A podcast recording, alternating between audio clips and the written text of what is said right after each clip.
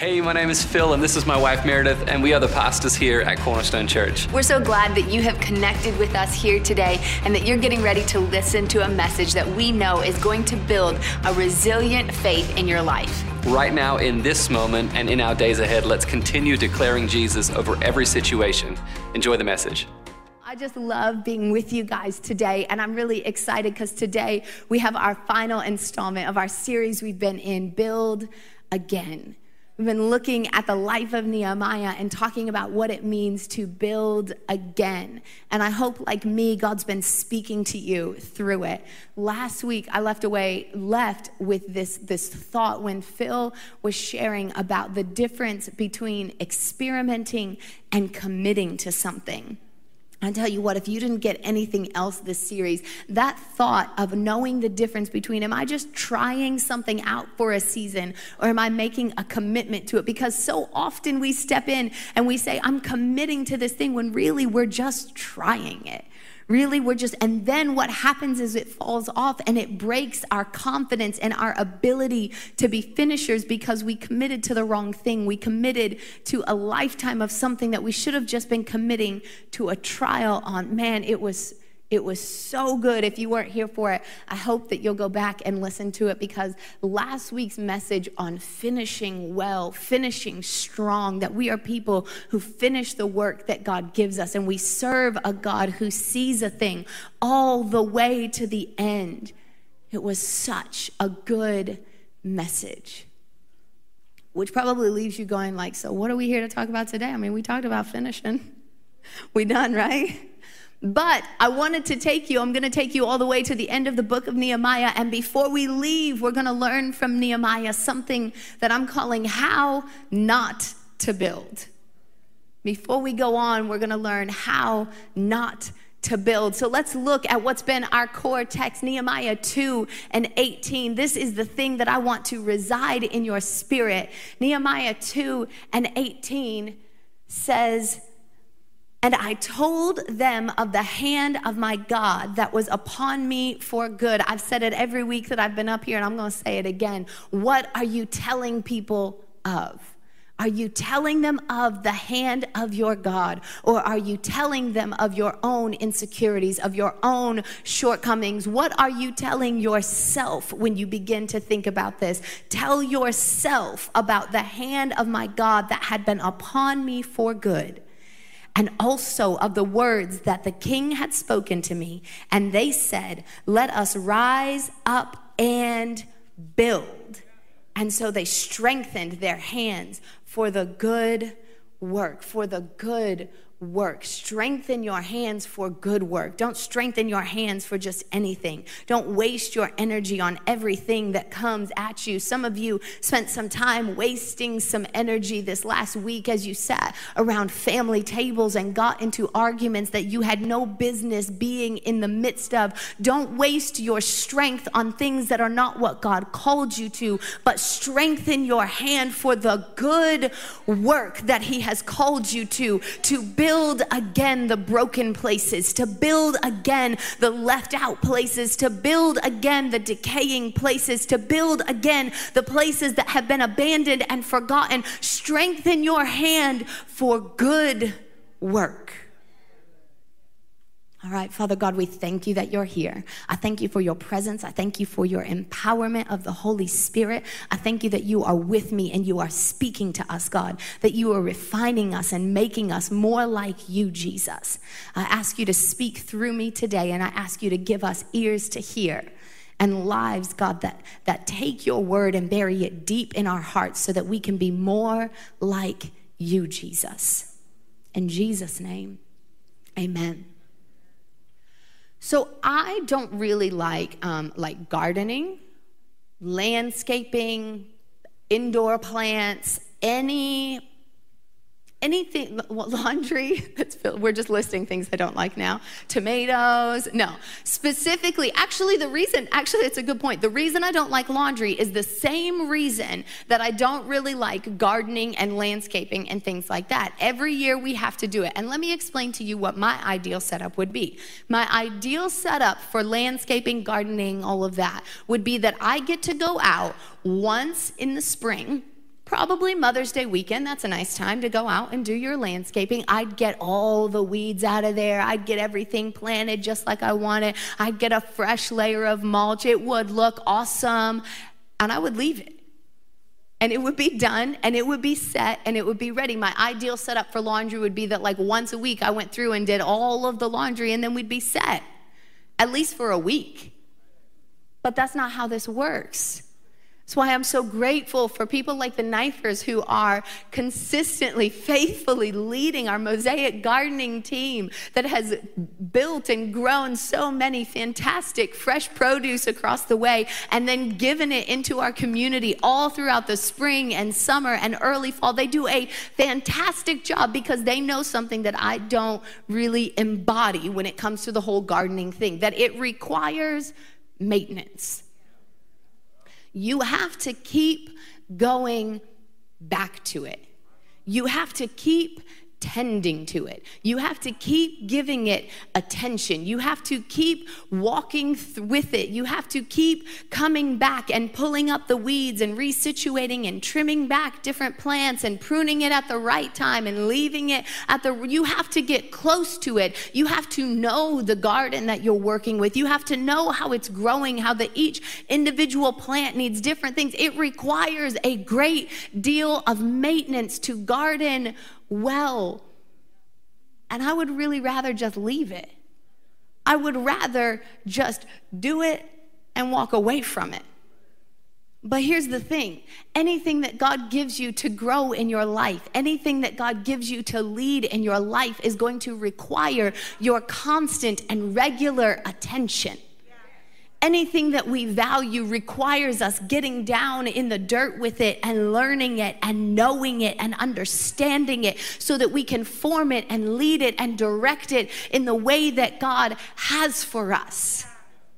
This is the thing when we talk about not leading the way that Nehemiah. Nehemiah got his eye a little bit off the ball at the end. We're going to keep walking into it because, like all of us, Nehemiah had a, a tendency to be project focused. And when we're more project focused, rather than committing ourselves to the process of understanding the mundane part of maintenance that we need to walk through, come on, there is something powerful in the mundane rhythm, the mundane habit of the maintenance of your life of the everyday attention that needs to go to it, of the everyday thing that you need to walk to, of every day going and checking on that wall and saying, yeah, this one's still good. Yeah, that one's still in place where I told them to be. Yeah, the foundation is still steady here, that there is a regular maintenance that needs to happen. And like all of us, because everything in our life is not moving towards being orderly and being directed and being tidy. Come on, if you've been around here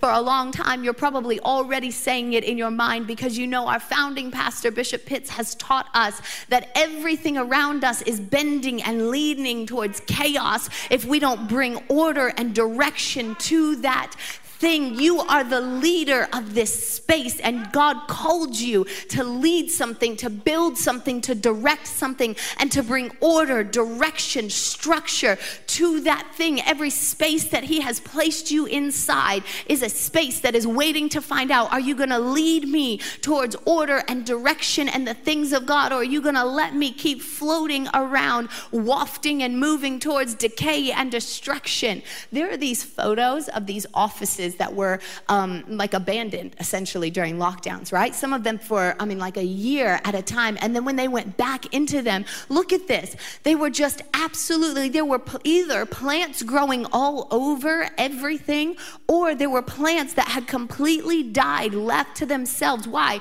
Because these plants didn't spontaneously go, you know what I'm gonna do? I'm gonna stay right here in my tidy container and I'm gonna continue to flourish. Because no one was in the space to direct the plant where it needed to go. No one was in the space to tend to the plant. No one was in the space to continue to water it, to continue to prune it, to continue to shape it in the place and the space that it needed to be Everywhere that God has put you is a space and is a place that He is putting you inside to shape it, to form it, to direct it, to change it, to make it look more like the kingdom of heaven, to make it look a little bit more like Jesus in that space. He has called you to lead everywhere that He takes you. He has called you to lead in every space that He has placed you in. He has called you to direct that thing, to keep your eye on the ball, to live your life on mission. You are not a victim of that situation. You are not a victim of that environment. You are a child of the Most High God, and He has called you there to lead it. He has called you there to direct it. He has called you there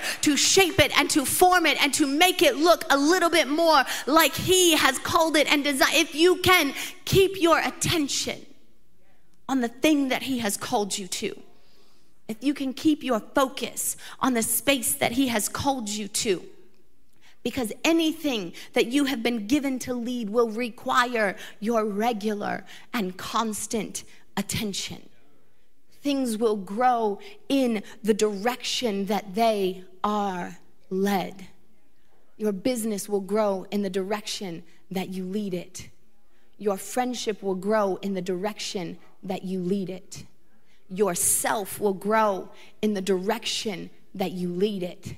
You cannot leave your mind, your body, your soul untended to, uncared for, without attention, and expect that your thoughts are just going to grow in the de- direction of vitality and health. You need to lead those thoughts direct them towards the things up above, direct them towards the things of God. Focus your life on the higher things of heaven, whatever is good, whatever is true, whatever is pure, whatever is perfect, whatever is holy, whatever is of God. Focus yourself on these things.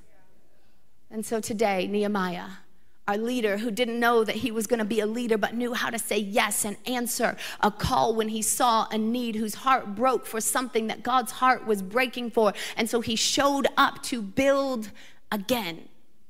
Today he's going to teach us as well what not to do when we build again that space. If you want to turn to Nehemiah 13 we're going to walk through some points we're going to pull out some principles from the chapter of Nehemiah 13. It's the last chapter in the book of Nehemiah. If you don't have something, we'll have it for you here, but I do encourage you to go back and look at it. What has happened here? Where are we in the midst of the story? Is that the wall has been built. If you remember, Nehemiah went back to build again the wall and he has built the wall. He has gathered the people. They have built the wall. They have organized everyone around it. They have set people in their places. They have given assignments. They have reorganized and reordered. And Nehemiah and Ezra, because if you remember again, Nehemiah and Ezra were originally one book, one story that are telling the same continuous story about this rebuilding of the temple, rebuilding of the wall, rebuilding again the places that God had called them to. And Ezra and Nehemiah, they set out everything. They get everything together. They put everything in its place. And even the wall has been dedicated. The ribbon has been cut. The champagne has been popped. The photos have been taken and posted to Instagram so everyone can share and like and celebrate in this fantastic day of the wall being dedicated. And Nehemiah rules He's the governor of the area for 12 years, and everything is moving along just as it should. And then he goes back to Babylon for a couple years, probably about two or three years. He goes back to Babylon. He goes back to Babylon, and then he returns again. And when he returns, he learns a valuable lesson about what happens when you take your eye off of the ball. He learns a valuable lesson about how just important his presence was in that place. He learns that too often, when you are sent to lead something, you undervalue the influence that you are having in the space. And so you abdicate and remove yourself from the place. And when you're removed from the place, the order that God had intended gets all flipped around. Nehemiah comes back to an utter mess.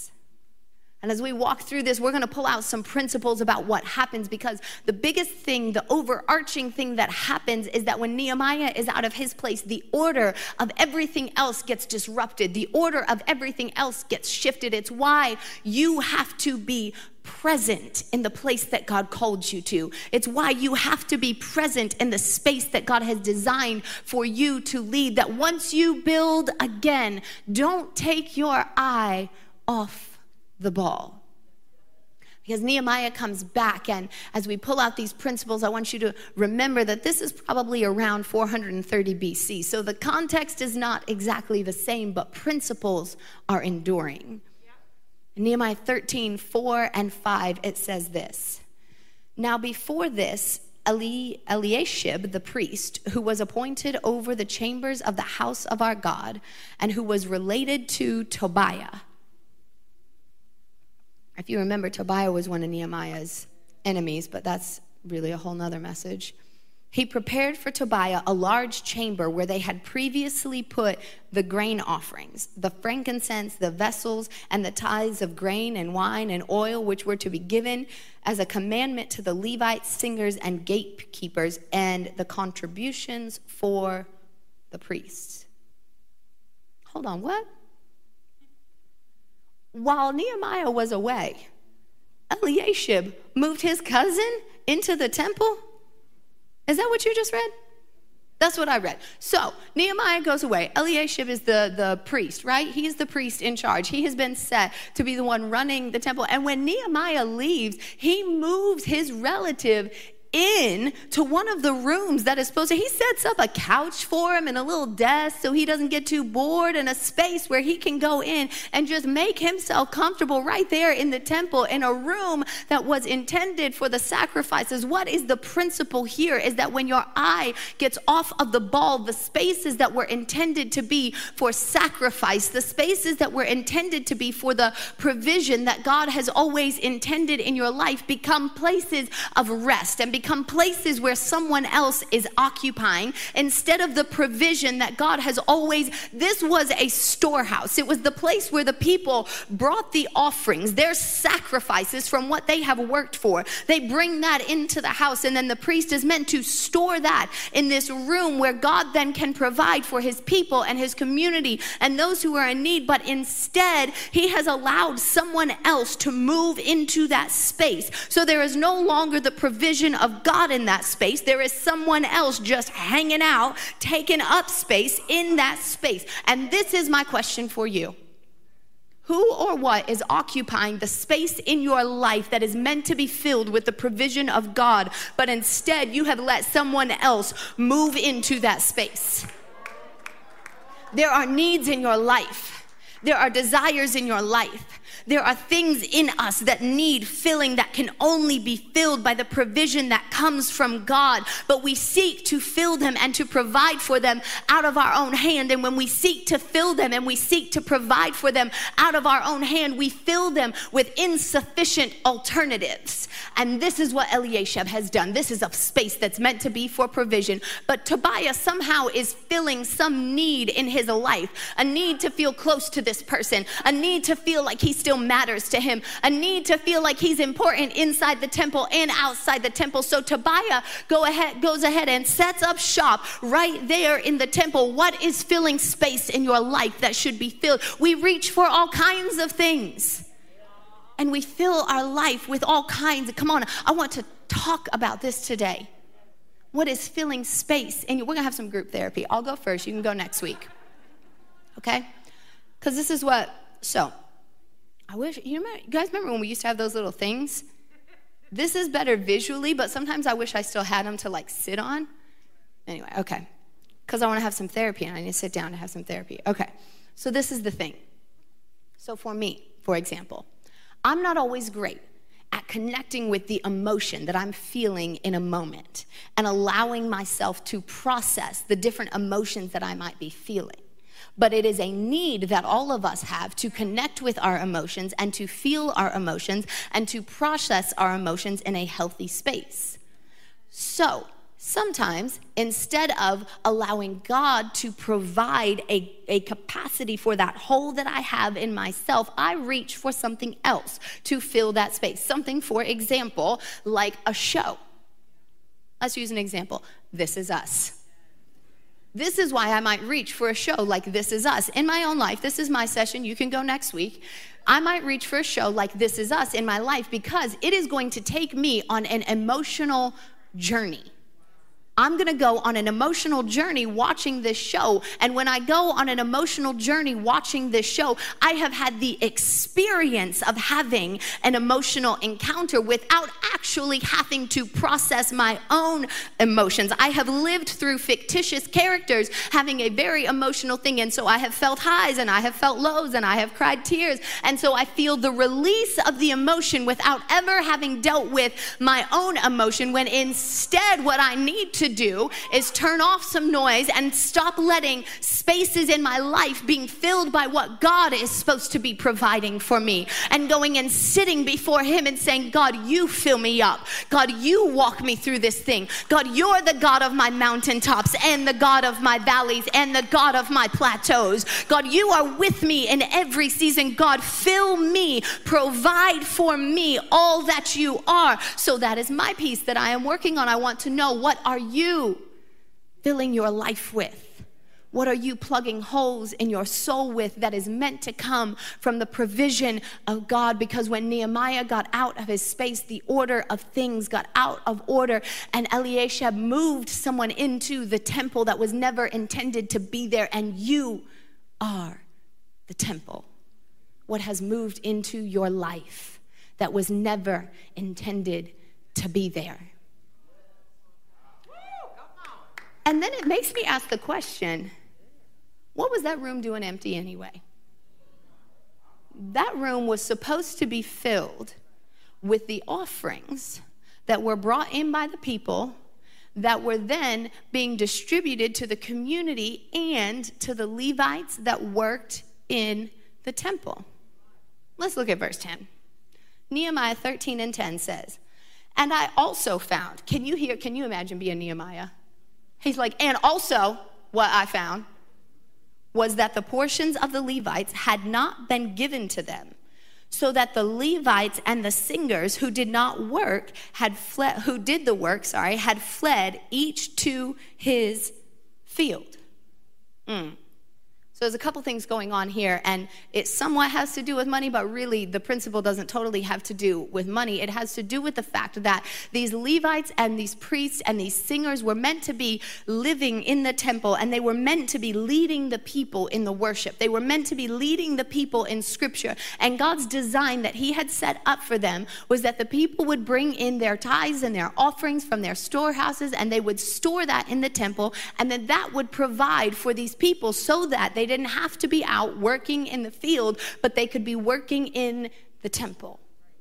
This is what he has set up for them. But because the attention has got off of it, the order has gotten flipped. And so now those who are meant to be working the temple, leading the people, when the leader gets out of place, every leader gets out of place under them. So the next level of leaders is now disrupted and they are no longer gathered in the temple where they are meant to be leading the people. Instead, they have been scattered in a time when they should have been gathered. If you look throughout scripture, there says a lot in scripture scripture about when we gather and when we scatter. We gather to encounter his presence. We gather to come and learn at the feet of Jesus. We gather to be filled with the power of the Holy Spirit. And then he scatters us so that we can go and find others and bring them back to the gathering. And then he scatters us so that we can be the salt of the earth, so that we can be the light in the midst of the dark places. He gathers us and he scatters us. And these people were supposed to to be gathered together. But when you get your eye off of the ball, your gathering and your scattering gets out of place. And they were supposed to be gathered in the temple, but because the offerings were not being distributed to care for them in the way that they should have been distributed to care for them, they are sent. And now instead of working for worship, they are working in fields. And the work that they were supposed to be doing becomes the work that someone else was supposed to be doing when the leader gets their eye off of the ball, when you don't keep your attention, when you don't keep your focus on the thing that God has called for you to do, the thing that God has called for you to build, we end up scattered in seasons when we should be gathered. People of God, our focus has gotten off of our mission, and it's why we're scattering and it's why we're splintering over things that are lower level things, over things that have nothing to do with the thing that God has called us to, because there's no provision coming straight from heaven. There's no provision coming from the mouth of God. There's no food and anointing coming. That's the grain and the oil that were stored in the storehouse for each of the people because we have scattered when we should have been gathering. And they are scattered in the fields. And there was no one to lead the people in their praise and in their worship. And then by Nehemiah 13, 17, he says, And then I confronted the nobles of Judah and I said to them, What is this evil thing that you are doing? You are profaning the Sabbath day. The Sabbath for them was still under Mosaic law. It was a law that they focused on the Sabbath, that they took one 24 hour period and they ceased from work and they rested in the presence of God. And I don't think that we always understand the, the power of a Sabbath because we live in a time when we have pretty conceptually like the idea of a five day work week and a weekend. That is not a concept that existed in 430 BC. It was a radical declaration of who they were following, of the trust that they placed in God, that the people of Israel one day a week would cease from working would say, I'm not going to go and plow the fields. I'm not going to go and make the trades. I'm not going to go and do all of the work in my house. I'm going to cease from all of that and I am going to focus my attention and my heart on God. And even though we are not called legally to a Sabbath, Jesus is our Sabbath. He is the one who comes and says, You don't have to work for all of that anymore. You just find it in me. Because what the Sabbath is, it is, it is a declaration that I am putting all of my trust not in my own hands and not in my own work, but in the God who provides for me. And even still, he calls us to find places of holy rest for him, where we recognize that it's not my hand and it's not my work, but I am trusting. God, I'm trusting that the world will keep spinning if I turn this phone off.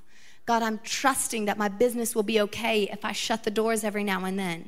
God, I am trusting that when I disconnect from that, when I cease, that everything around me is held by you. And then verses 23 and 24 says, And in those days, I saw the Jews who had married women of Ashdod, Ammon, and Moab, and half of their children spoke the la- language of Ashdod, and they could not speak the language of Judah, but only the language of each people. What is going on here? So let's talk about what this is not before we talk about what it is.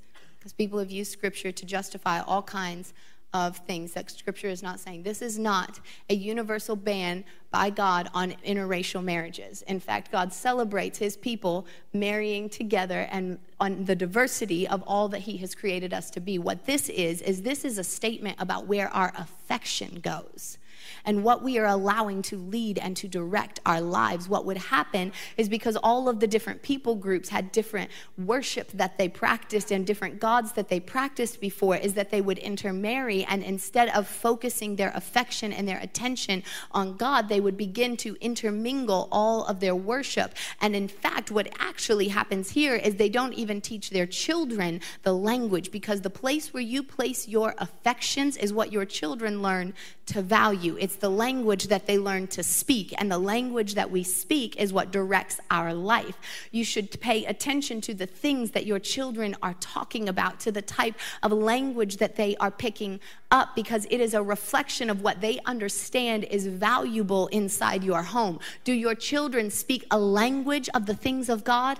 Do your children speak a language of the kingdom of God? Do your children speak a language of a life lived on mission to be a light shining in the darkness? Or do your children speak a language that sports are what's most valuable to you?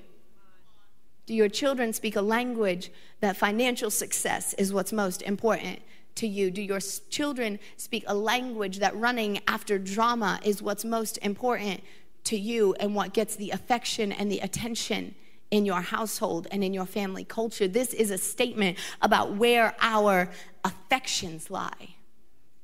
Are we running after false gods or are we focusing our affection on God?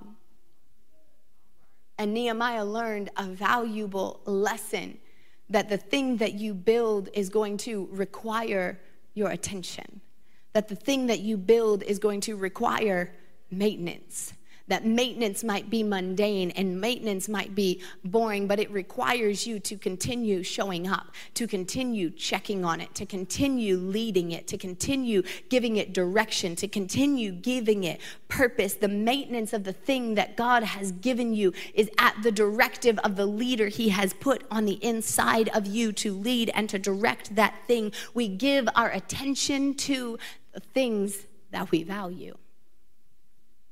And leaders understand the value of their presence.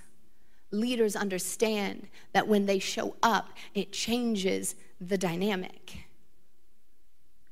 That's why in Genesis 28 and 15, God said to his people, Behold, I am with you, and I will keep you wherever you go, and I will bring you back to this land for I will not leave you until I have done what I have promised you. God is the leader who doesn't get his eye off the ball. God is the leader who is walking with you in this moment. God is the leader whose presence makes all of the difference. God is the leader who came to you because he saw you. And when he said, What do I value? He said, I value you. And I will not leave you. I will not forsake you. I am not getting my eye off of you. I will not withdraw my presence from you. It's why in John 16, John said, Jesus said, as he was getting ready to leave the disciples physically, he said, Nevertheless, I tell you the truth that it is to your advantage that I go away. For if I do not go away, why? The helper will not come to you.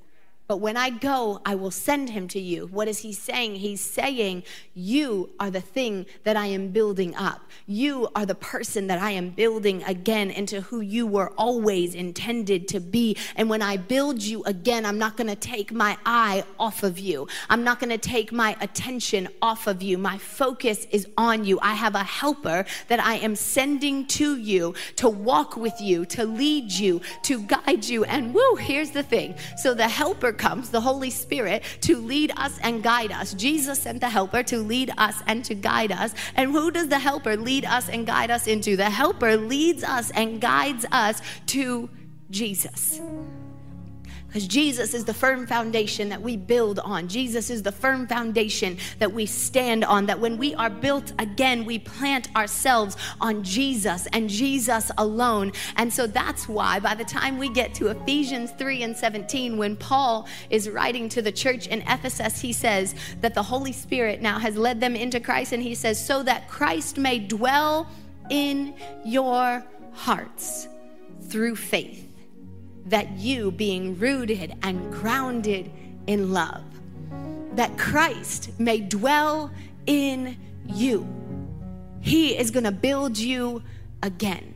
But this is the confidence that we have that when He builds us again into the people that He always designed and intended us to be, He doesn't build us and leave us because He is more committed to the process of you than He is to the project of you. God is not about to leave you, He is not about to abandon you, He is not about to forsake you. He is calling you unto Himself, and it says that He will indwell you when He indwells you, you can't get any more away from Him than you can get away from your own heart. Everywhere you go, He's there with you. Everywhere you walk, He's there with you. Everywhere you wander into, He's there with you and He's leading you and He's guiding you and He's directing you and He is walking with you in that space. He is the one who keeps His attention on you. And this is why, because we give our attention and we give our focus to the thing that we value, to the thing that we care for, and He values you. you are of great worth to Him, and He cares for you.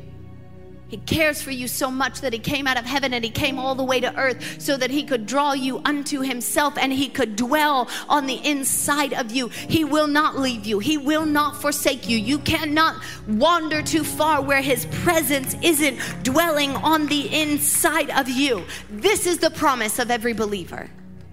This is the promise of all who have has said yes to Jesus that He will stay with you.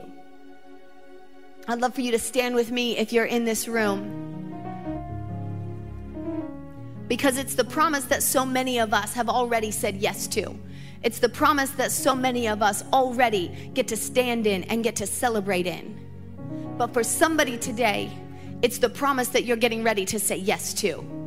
To say, Yes, Jesus, I acknowledge who you are, and I'm asking you to dwell in me, to never leave me, to never forsake me, that I want to walk with you all the days of my life. Because He will not take His eye off of you. He will walk with you in every single season. If you know that's true, church, say amen. So, what we're getting ready to do is we're going to pray a prayer all together.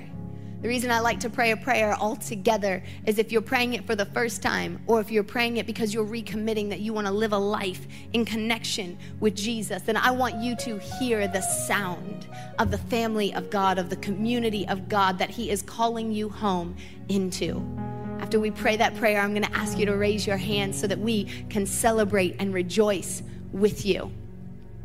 It goes like this Father God, in the name of Jesus, I'm coming to you today. I ask you to fill my life. I'm letting go of my own thinking and I'm taking hold of your way of living. Help me in it. Fill me completely. Thank you, Jesus. Thank you, Jesus. Thank you, Jesus that I am saved. Amen, amen, amen.